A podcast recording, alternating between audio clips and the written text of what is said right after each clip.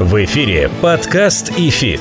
Первый образовательный подкаст о том, как в мире финансов научиться теории и применять ее на практике. У микрофона кандидат экономических наук, доцент ВАФТ Иран Хикс, преподаватель ИФИТ Олег Абелев, преподаватель ИФИТ, участник фондового рынка России с 1995 года Алан Зарасов и основатель ИФИТ, участник финансового рынка в России с 1992 года Алексей Примак. Всем здравствуйте, всем добрый день. Олег Абелев у микрофона. Вы слушаете подкаст «Эфит». Образовательный подкаст о том, что такое рынок финансов и простыми словами о том, что стоит, а что не стоит делать на рынке финансов. www.idefisинstitute.ru наш сайт, 1собакаэфит.ру наша электронная почта. Кроме того, у нас есть для вас телеграм-канал. И кроме того, скоро конец 2022 года, а значит, на кону практически уже стоит Новый год. А это значит, что у нас с вами на носу последний выпуск подкаста «Эфир», где мы будем подводить итоги 2022 года. Поэтому присылайте ваши вопросы, пишите ваши пожелания. Мы обязательно постараемся в последнем выпуске года их учесть. Со мной в студии преподаватель ИФИТ, участник финансового рынка с 1990, не этого слова, пятого года, Алан Зарасов. Алан, привет. Привет, Олег. Ну что, суборды – это прекрасно. Последний выпуск, мне кажется, зашел на ура, причем, как принято говорить современной молодежью, зашел. А вечные суборды еще прекрасней. И еще лучше зашли, наверное, хочется верить нашей аудитории, хотя мы за нее не в ответе, но стараемся и работаем для нее. Ну, а сегодня мы будем говорить о том, что коснется абсолютно точно каждого из нас. И меня, и Алана, и нашего прекрасного оператора Дмитрия, который сейчас за кадром у нас записывает. И вас, дорогие слушатели.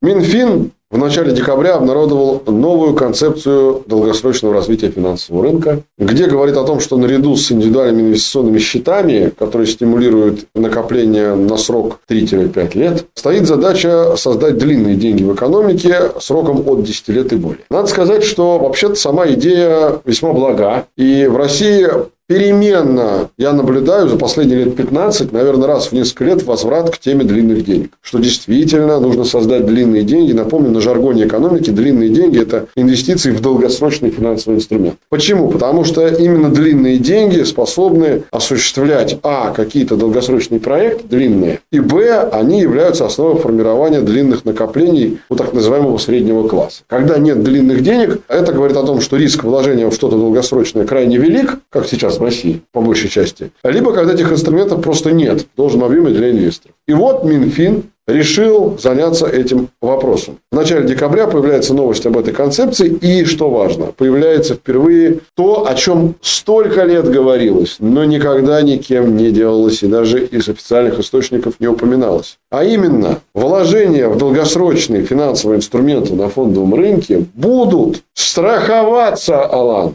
вот как тебе такой заход? Ну, отлично, замечательно. Только я немножко поправлю. Минфин не опубликовал а как-то странно намекнул. Не, я не сказал, что опубликовал, я сказал, что начал да, обсуждение. Да, да, он э, намекнул. Но, видимо, она где-то еще готовится. Намекнул, что скорости он опубликует свою программу, вот так сказать. Это будет подарок на Новый да, год. Видимо, может быть, да, числа 30-го. Да-да-да. Так как тебе история со страхованием инвестиций? Например, покупаешь ты вечный суборд. Прекрасно. И, и тебе еще страхуют да, твои вложения. Там вот э, в информационных сообщениях, что сумма озвучена 2,8 миллиона рублей рублей, да. что в два раза превышает, так сказать, лимит страховки от агентства по, по страхованию. Это же просто прекрасно. А в купе с депозитом это получается уже 4,4 миллиона. То есть можно миллион четыреста гарантированно хранить в банках и 2,8 гарантированно хранить в долгосрочных финансовых инструментах, которые нам предложит, надеюсь, Минфин. Только за. А может быть, придется делать выбор? Либо-либо. Ты уже зволь, дружище, либо страхуй в банках на 1, Может быть, но... Либо страхуй здесь на 2,8. Может быть, но не знаю. Мы видим только информационные сообщения. Там и много чего есть. Там и гарантирование, там и софинансирование. Я на самом деле прочитал и, с одной стороны, обрадовался, с другой стороны, куча вопросов. Давай мы их пообсуждаем. По поводу софинансирования хотел тебя спросить. В каком русле ты к этому я не очень понимаю. 36 тысяч рублей. Что сие означает? Это сумма, которую, я так понимаю, вдобавок к налоговому вычету на 52 максимум в год если ты инвестируешь более чем на 400 тысяч, как это механизм как это в ИПИ счете, да, первого тебе еще государство доплачивает. Если открыть этот документ, который даже документом назвать нельзя, я вот специально тут ну, смотрю его, да, это новость об этой программе, что программа предусматривает софинансирование вложений граждан государством до 36 тысяч рублей в год. Какие инструменты государства планируется финансировать? Кому оно планируется финансировать? Пока непонятно. То есть, Единственное, что мне приходит в голову, Алан, это помнишь, некоторое время назад была инициирована пенсионным фондом, но долго не просуществовавшая программа софинансирования пенсии когда на вложенный тобой в пенсионном возрасте рубль, государство тебе платило еще в течение года рубль. Ну, было такое. Но она долго не просуществовала, несколько лет. Может быть, что-то похожее То в таком плане. Я внес 100 тысяч рублей, государство внесло 36 тысяч рублей. Получается. То есть, ты внес 35, государство внесло 35, ты внес 36, государство внесло 36, ты внес 100, государство внесло 36. Ну, понятно. Учитывая, да. что 36 – это потолок. Да, да, да. Понятно. Ну, это хорошо. По крайней мере, это лучше, чем ничего. Но, насколько я читал этот документ, там есть э, какие-то туманные намеки и фразы по поводу того, что будут создаваться какие-то долгосрочные специальные финансовые инструменты, в структуре которых будут облигации, возможно, акции. Эти финансовые инструменты будут распространяться какими-то институционалами, но я не знаю, каких я знаю институционалов. Это либо управляющие компании, либо это брокерские компании. И в моем воображении сразу какой-то появляется структурный продукт, который гарантирован государством государством да, в определенном размере. По крайней мере, так. У меня видение такое, весьма расплывчатое. Ну, надо сказать, что это предполагает добровольность. Естественно, конечно. Подкаст и фит. Любопытно заметить, что Минфин таким образом пытается стимулировать спрос на долгосрочные финансовые инструменты. Первое, что приходит в голову, это длинные облигации. Да, и там упоминаются в том числе и ОФЗ, прямо вот уже очевидно. ОФЗ будут, конечно, я думаю, одним из основных. Это ведь неспроста. Вот давай мы сейчас ситуацию посмотрим на рынке и зададимся вопросом, а вообще выгодно ли сегодня инвестору, даже вот пока без этой концепции, покупать длинные облигации, с учетом того, какой масштаб неопределенности в мире, с учетом того, что налицо снижение ключевых ставок в России, а, в России, России повышения да. никакого да. нет. Интересно ли тебе будет покупать, скажем так, 20-летнего ФЗ сегодня? Насколько это вообще ну, соответствует? Ну, никто не может сейчас сказать 20-летнего ФЗ настолько большой горизонт. Вот и я о том же. Сейчас это То есть, спроса на такие инструменты сейчас, по всей видимости, не очень много. Минфину, видимо, необходима поддержка по соусам поддержки да, там, финансового рынка и граждан стимулировать спрос ну, на такие инструменты. Дефицит бюджета, видимо, вот, не я ждал, когда... не, не, да, вот эту фразу да, произнесу. Потому что здесь ларчик открывается, как басня Крылова. Вот в чем причина. Абсолютно правильно ты сказал. Дефицит бюджета. Нужно стимулировать приток капитала в бюджет. Надежд на институционалов и фондов в тех объемах, которые обеспечивали спрос на банды российских компаний до 21 февраля уже нет. Объемы явно не те, да и валюта одна единственная. Надежд на то, что резко увеличится спрос на выпуски корпоративных бандов, тоже нет, потому что при снижении ключевой никто не будет из эмитентов рубить суп, на котором он сидит, и при ставке 7,5 ключа устанавливать, ну, если это, конечно, не высокодоходная облигация, но об этом речь не идет. Из первоклассных эмитентов никто ставку, там, я не знаю, 15 делать не будет. Вот вариант. Ну, то есть, мы приходим к ситуации 90-х годов, когда я ФФЗ вчастую финансировали дефицит государственного бюджета. Вот. У нас это уже подзабытое явление, само по себе дефицит госбюджета. Но, судя по всему, настают... Но в этом году мы его вспомним. Да, и настают такие времена, а поскольку рынок ОФЗ во многом держался на нерезидентских деньгах, которые сейчас нам недоступны, то Минфин вспомнил про физических лиц. То они, в общем-то, могут поддержать и выкупать эти ОФЗ, но им надо предлагать плюшки какие-то. Вот смотри, я тебе сейчас одну цифру скажу. На депозитах у российских граждан по состоянию на 1 ноября, по данным ЦБ, в банках 30 триллионов рублей. Ну, я понимаю, что на все 30, наверное, Минфин-то не рассчитывает. Да нет, конечно. А вот дефицит бюджета планируется на этот год ровно в 10 раз меньше, 3 триллиона. Дефицит. Ну, понятно, что есть Не фонд... весь он за счет ОФЗ, скорее Кто хотел сказать, да нет, это абсолютно точно. Есть фонд нацблагосостояния, есть бюджетное правило, которое в следующем году снова заработает. Есть налоговый пресс, очень любимый Минфином, Ну да. в виде налога на НДПИ. Это Так- тоже, кстати, новость последних дней. Да. Там Алроса у нас А У пострадала. меня вопрос. Неужели фонды нацблагосостояния, неужели прессов на всяких Алрос, Газпром, Лукойл и тому подобное в виде и НДС, и налога на добавленный доход, и НДПИ мало? Либо мало, либо проще через все-таки ОФЗ. А в чем простота-то, Алан? Это надо убедить общественное мнение, меня, тебя, бабулю из соседнего подъезда, дедулю из соседнего подъезда, студента, у которого я преподаю, и у которых ты встречаешь, что ему не надо приоб- Держать на депозитах. держать депозит. Ему не надо открывать счет в банке. Ну, Ему надо купить ОФЗ.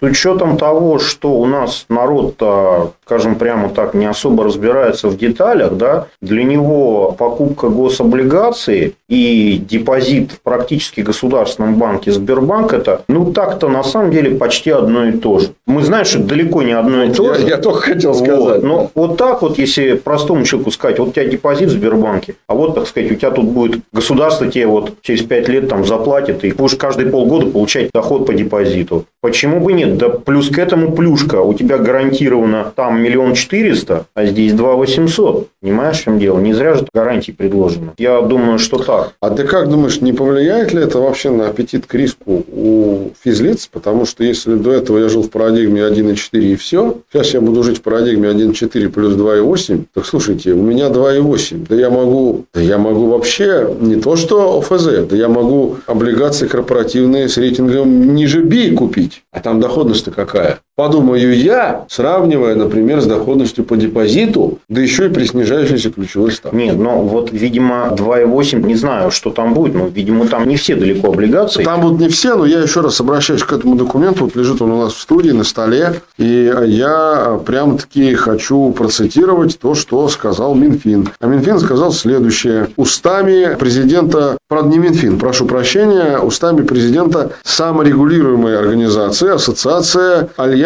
пенсионных фондов Сергей Беляков. Он присутствовал на общественном совете в Минфине, где этот вопрос обсуждался. И вот что сказал господин Беляков. Я хочу это процитировать, потому что это важно и для наших слушателей, ну и в рамках нашей с тобой беседы. Он сказал следующее, цитата. Сформированные средства будут вкладываться в ОФЗ, это мы с тобой обсудили, инфраструктурные облигации, и, внимание, Алан, корпоративные облигации и прочие ценные бумаги. Конец цитаты. Ну, Вот очень размыто. Вот корпоративные облигации и прочие ценные бумаги, про рейтинг я тут ни слова не нашел в этой концепции пока. Они же просто огромный простор для Это, деятельности ну- открывают. Ты представляешь, если там будут ВДО, например? Это ж не просто рай для рынка, это ж вообще мана небесная. Ты покупаешь с 20 доходностью какие-нибудь внебиржевые облигации, а тебе еще и страхуют на 2,8 сумм. Так вот, я в пределах 2,8 буду покупать облигации Каскада, Техносерва, Риаторга и так далее и тому подобное. Это все прекрасно. Вопрос, какое отношение это имеет к дефициту бюджета и государственным целям? Вот, да. Мы, опять же, немножко бежим впереди паровоза, мы рассуждаем не о готовой, так сказать, концепции, а только об ее каких-то мазках, да, и не очень понятно, что вообще хотят люди. Подкаст и фит. Ну, бог с ним. Алан, давай вопрос такой. Значит, чтобы не обсуждать неубитого медведя, да, значит, э, я хочу тебе такой концептуальный вопрос задать. А раз информация есть, рано или поздно в каком-то или ином виде это появится. Вопрос такой. Сумма 2,8 не принципиально. Могла быть 1,8, могла быть 0,8, могла быть 10,8. Ну, я сейчас утрирую. Ну, не в сумме дело. Меня интересует твое мнение вообще Я бы ее сделал 6. Подожди, принципиальное мнение. Вот когда мы говорим о компенсации от агентства по страхованию вкладов, вкладов физических лиц в банк, здесь мне мотив понятен. Мы прошли путь 90-х годов, а кто-то прошел из вкладчиков и путь начала 2000-х. Все помнят набеги на банки, все помнят, как акционеры банков кредитовали сами себя, устраивая дыры в балансах банков, а потом результатом этих дыр были пустые двери офисов. Это мы все помним. И тут понятно, что когда ты кладешь деньги на счет в банк, да еще и который, допустим, с каким-то процентом либо госучастия, либо имеет какой-то рейтинг, ты так или иначе доверяешь процент по вкладу – это плата за доверие, но ты сам никаких действий при этом не осуществляешь. То, что с твоими деньгами делает банк, когда они лежат на депозите, это ответственность банка, а не твоя. Логично. Ну, как бы так. И за это тебе дают компенсацию. Тут тоже логично. А теперь у меня к тебе концептуальный вопрос, Алан. И, кстати говоря, он, мне кажется, очень актуальным а, до сих пор. А с какого вдруг я должен, а я сейчас ставлю себя на место государства, а не инвестора, тебе платить гарантированные какие-то деньги за то, что ты предъявляешь какой-то аппетит к риску выше рыночного, допустим. Или за то, что ты решил так своими действиями чего-то куда-то инвестировать и, по сути, тебе, в отличие от банка, который процент по вкладу гарантирует, да, тебе тут никто ничего и никогда не гарантировал и гарантировать не будет. Мы с тобой с этого каждый наш подкаст начинаем, когда про финрынки говорим. И тут мне никто ничего не гарантирует, а нет, гарантирует мне 2,8 или там что-то еще. Тебе не кажется, что это вообще лукавство? Мне кажется, это странным. И я поэтому, я же был инициатором этого разговора. Мне... Я думал, ты сейчас скажешь, что это инициатива. Нет, потому что сообщение появилось только позавчера. И я так только увидел его на новостных лентах, мне оно сразу показалось странным и как минимум достойным вот обсуждения. Я не могу ответить на этот вопрос. Почему, например, в случае депозита, когда, в общем-то, у тебя четкое обязательство банка, банка тебе гарантируется в два раза меньшая сумма. Ну, давай к суммам не будем привязываться. Да. Я думаю, что, может, она еще будет изменена. Меня вообще концептуально сам факт гарантии чего-то на финрынках интересует. Ты это не считаешь лукавством? Это вообще нужно делать? Я призываю все-таки мыслить. Это же просто дестимулирует а, вообще разбираться в чем бы то ни было. Согласен. Смотри, мы с тобой 30 с чем-то эпизодов записали подкаста. Для чего мы это делаем? Мы это делаем не для себя. Мы это делаем для наших слушателей, которые слушают, пытаются понять, а для чего что понять? Чтобы понять, какую ответственность они сами будут нести, если будут инвестировать туда-то, туда-то. А это вот просто, получается, перечеркивает наши стороны.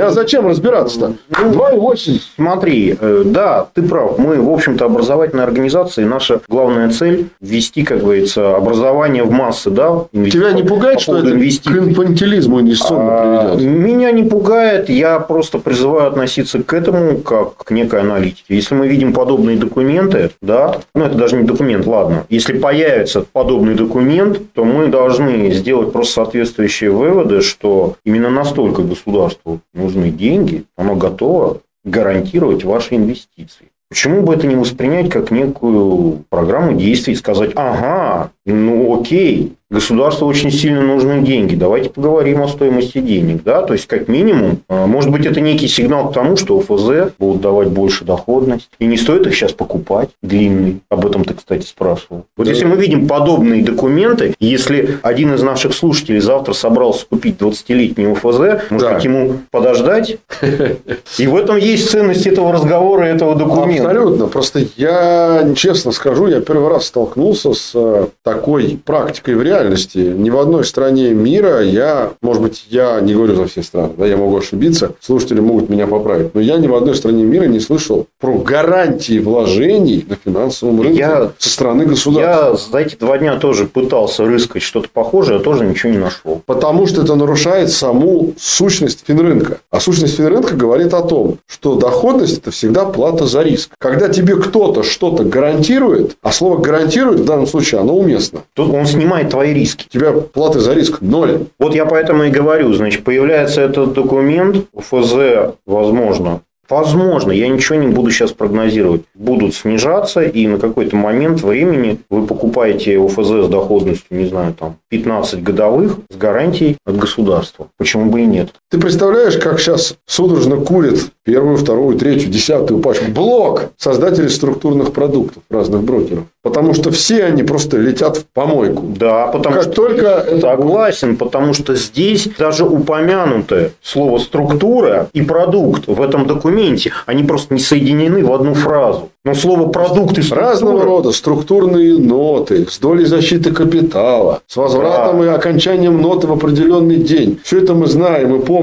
от наших брокеров, и не только да. наших, мировых. Это все летит в мусорную корзину. Оно уже полетело в феврале-марте текущего года, как мы все знаем. То есть, все не, эти но ноты... некоторые ноты еще живы. Вот. Они в основном-то были западные, поэтому там все да, сложно. Да. А здесь выходит государство и говорит, расслабьтесь все, кто здесь были. На этот рынок пришло государство. Я еще раз говорю, надо дождаться, но мы кое-что уже знаем, что государство очень заинтересовано в деньгах. Я бы просто очень опасаюсь, что мы стоим на пороге, извини за употребление медицинского термина, он абсолютно цензурный, расслабление сфинктеров у всех участников рынка с двух сторон. Потому что когда появляется механизм гарантии чего-либо, это ведь не только история со стороны инвестора, у которого культивируется инфантилизм и нежелание разбираться в чем-либо, если ему все равно гарантировано. Это ведь еще и с другой стороны. Со стороны эмитента карт-бланш на выпуск всего чего угодно в рамках вот этой вот Согласен. суммы. То есть ты можешь как эмитент развлекаться как твоей душе угодно, если, конечно, эта концепция жестко не ограничит. Инструменты конкретные, которые подпадают. Скорее всего, наверное, так и будет. Но ну, вряд ли мне, как инвестору, если я покупаю высокодоходные облигации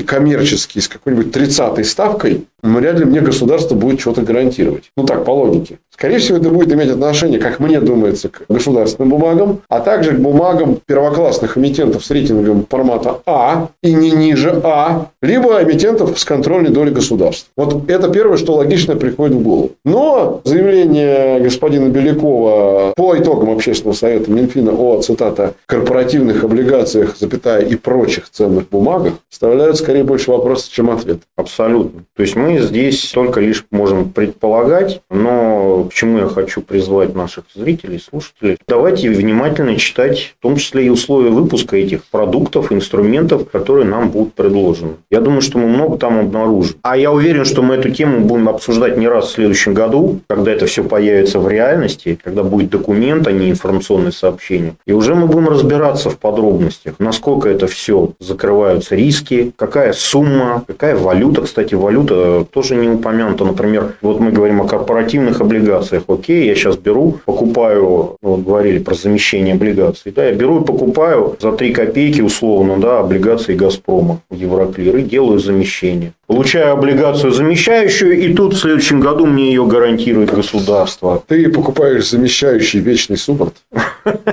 И тебе все гарантирует. Не бывает, как говорится, бесплатных плюшек. Да, Поэтому... как говорится, бесплатно только сыр в мышеловке, но я всегда поправляю тех, кто это сказал, тем, что этот сыр надо еще тоже купить. Его кто-то произвел, поэтому он тоже платный. У меня больше всего, подводя итоги нашей с тобой беседы на эту тему, волнуют две вещи. И они важны. Они гораздо важнее там, конкретных цифр. Цифры, они появятся рано или поздно. Первое бюджету нужны деньги. Очевидный уклон Минфина в этом направлении заставляет нас читать между строк да. и говорит о том, что, друзья, 3 триллиона дефицита на 23 год – это цветы. А ягодки будут потом. Может быть, 24 год, может быть, 25 То есть, очевидно, уже сейчас, предлагая такие истории и пытаясь стимулировать развитие длинных денег и отступной путь, механизм привлечения длинных денег с рынка, Минфин прекрасно понимает, что в ближайшие годы с профицитным бюджетом мы жить не будем. Это первое. И второй тезис, который меня очень сильно волнует, который вот я тебя просил комментировать, и, в принципе, вот мы на эту тему поговорили. Это развитие инвестиционного инфантилизма. И со стороны эмитента, и со стороны инвестора. После слова «гарантия» включается механизм инфантилизма, особенно на финансовом рынке. Это очень опасная Опасно, вещь. Согласен. Слово «гарантия» на финансовом рынке. Мы помним 90-е годы, мы помним ПАО МММ, мы помним, что там тоже случались слова «гарантия». Это просто может закончиться дискредитацией как такового государственного механизма финансирования с помощью инструментов финрынка. Если вдруг чавой, то пойдет не так, как планировалось. Вот две вещи, которые, на мой взгляд, должны занимать внимание участников рынка сегодня. А не сколько там, 2,8, 5,3, 9,2 или 0,2. Это уже частность. Подкаст ИФИТ. Последний вопрос, Алан, на эту тему. Как всегда в конце. Если на какую-то сумму, неважно на какую, вот эта вся история будет принята. В омут, с, гол... в омут с головой пойдешь на боды или нет? Не в омут, не с головой. Но по пояс. А, я буду читать документы. Я Может, тогда ты support и взять? Нет. Вечный суппорт нет. Нет. Даже гарантирую. Нет. Ну что ж, не поколебал я мнение Алана на тему вечного субборда, не готов он их даже с гарантией покупать. Ни для него, ни для физлиц, как говорит Алан, эти инструменты. Ну что ж, друзья, вот эта тема, я думаю, что будет красной нитью идти через тема, весь 2023 год. Я думаю, мы к ней, как в детской песенке, мультике, и оно к тебе не раз еще да. вернется. Согласен. И я думаю, что мы еще будем это обсуждать и обсуждать не раз. Дорогие слушатели, напоминаю вам, один собакаэфит.ру .ру электронная почта, www.idefis.institute.ru адрес нашего сайта, телеграм-канал. К нашим постам в телеграм-канале можно оставлять комментарии, в них можно задавать вопросы. Напоминаю, в конце 2022 года мы проведем финальный эпизод, запишем итоги года. И хотелось бы, конечно, это сделать с шампанским. С вечными субордами.